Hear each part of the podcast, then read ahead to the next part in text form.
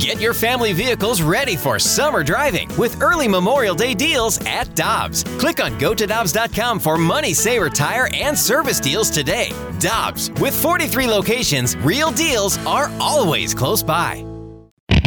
We're right back to the Balloon Party on the Tim McKernan Podcast. Presented by Dobbs Tire and Auto Centers on 101 ESPN.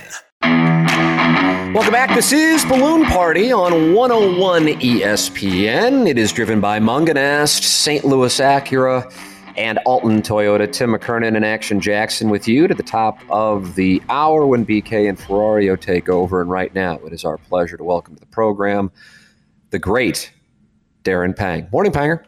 I don't feel really great right now. Oh no! Let me talk you through it. Jackson's better at helping people, but let's workshop this. What's the problem?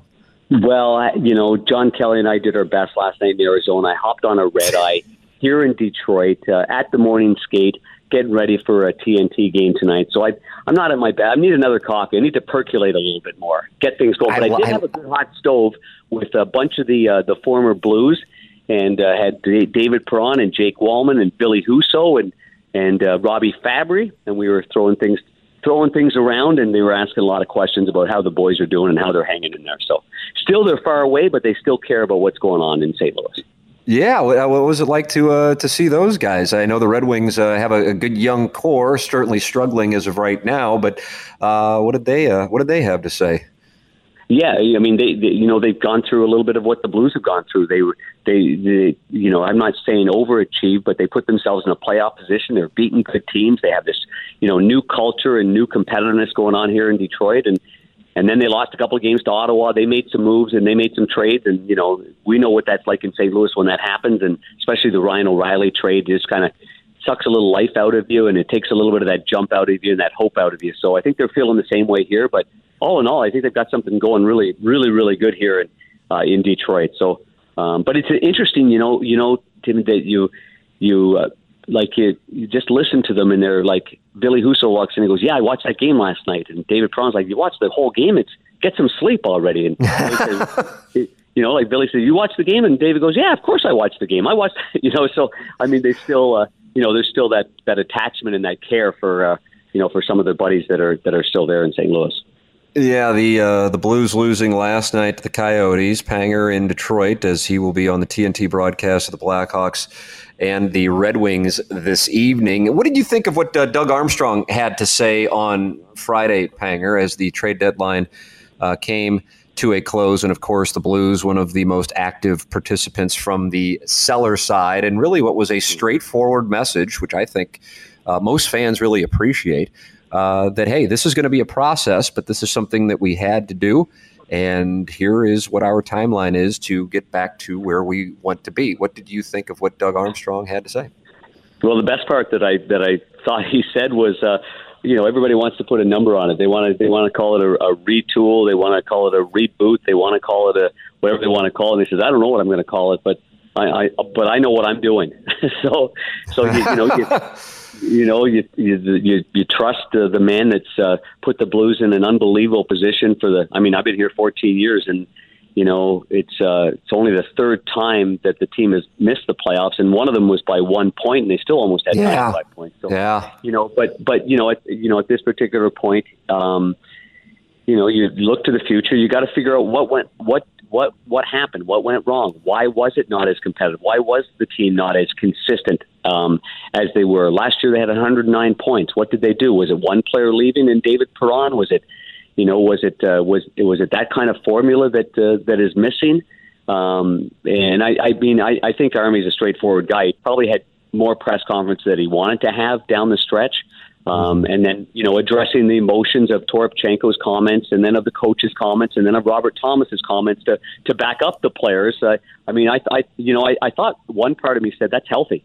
I like that Robert Thomas stepped up after what was said and somewhat challenged or questioned by Craig Berube. I was like, that's great. You don't want Meek and Miles. You don't want guys sitting back there going, "Oh, yeah," He stepped out and said, "We do care. You're wrong," and I like that a lot.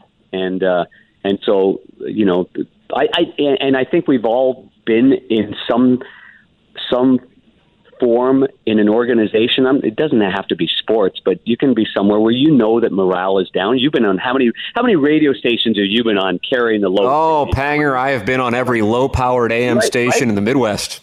Like you and Jackson have been trying to carry it, and sometimes morale's high, sometimes it's low. You hear about ratings, and ratings are low. Oh my goodness, everybody, ratings are high. Oh, we're the best in the world. I mean, I think that's just natural, and I think the Blues players are going through that right now. And then last night's the first game for Jacob Vrána. It's only not even half a dozen for Kasperi Kapanen. And there were times last night where they looked like an NHL team, and there were times last night that they've got a long way to go. So this is going to be a real.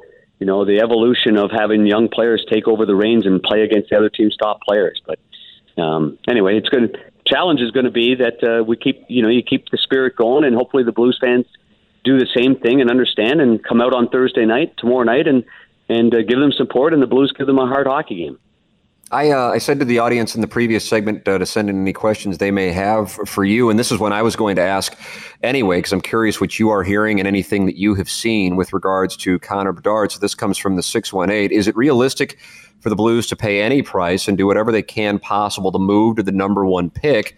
I thought this sounded ridiculous at first, but the more I hear and see of Connor Bedard, I think it's an absolute must. The Blues currently with a 5% chance of winning the NHL lottery. What have you, first off, there's that question if you would like to tend to that. And then also I'm curious what you have heard and or seen anything with regards to Bedard, Panger.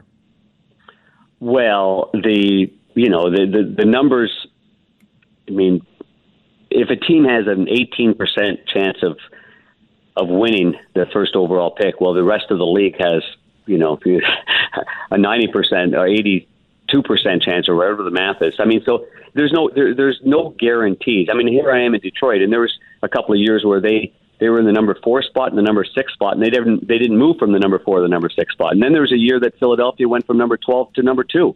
Moved up the maximum 10 spots. I mean, there's no guarantees that you can even trade your picks to the worst team in the NHL and guarantee that you're going to get the first overall pick. So. I mean, you're going to get a good player if you're in that, if you're picking, I think in that probably that top 10 in the draft. I mean, you're going to get a guy that's going to be solid for you in the future. But would Doug Armstrong make a maneuver, to send one of his 3 draft picks to a team and do the old Montreal Canadiens Sam Pollock move way back in the 70s and get Guy Lafleur? Hey, listen, I don't put anything by Army and what's up his sleeve. And then how he does it is stealth-like, but most of his moves get done just before the draft day. He's never been a guy that's done a whole lot at the trade deadline day. This year, maybe a special situation with all the UFAs, and he moved them out at the right time, got his assets, got his picks, and he's loaded right now. So with picks, and then that's a great thing for the future of the club. Darren Pang with us. I know you got to go and you're tending to your business for TNT. Always enjoy the conversation, Panger. Thank you so much, especially on short rest. An impressive performance on short rest when you needed it and you delivered it. And I know Jackson and I are very appreciative. Well, I was looking for more from Jackson. Like I needed a co-analyst for this segment, and he didn't really come up big. I really did. He's that's been disappointing for years, actually. Mm-hmm. Yeah, it's kind of my thing. It's your brand. Yep. Well, Jackson, that was really well put. Thank you for that. Yeah, that's my one contribution. I guess it's a W. Yeah, there it was. Thank you, Panger. Thanks, Panger. Have a great day. I'll see you tomorrow night at the game because I know you both will be there. That's right. Darren Pang with us here from Detroit. All right, we got to go ourselves as well, but he's on responsibilities for TNT, and I believe he is going to be sitting down with some players and coaches up in Detroit. So we will be shutting it down as BK and Ferrario will be coming in next. For Action Jackson, I am Tim McKernan. This has been Balloon Party, driven by Munganast, St. Louis Acura, and Alton Toyota on 101 ESPN.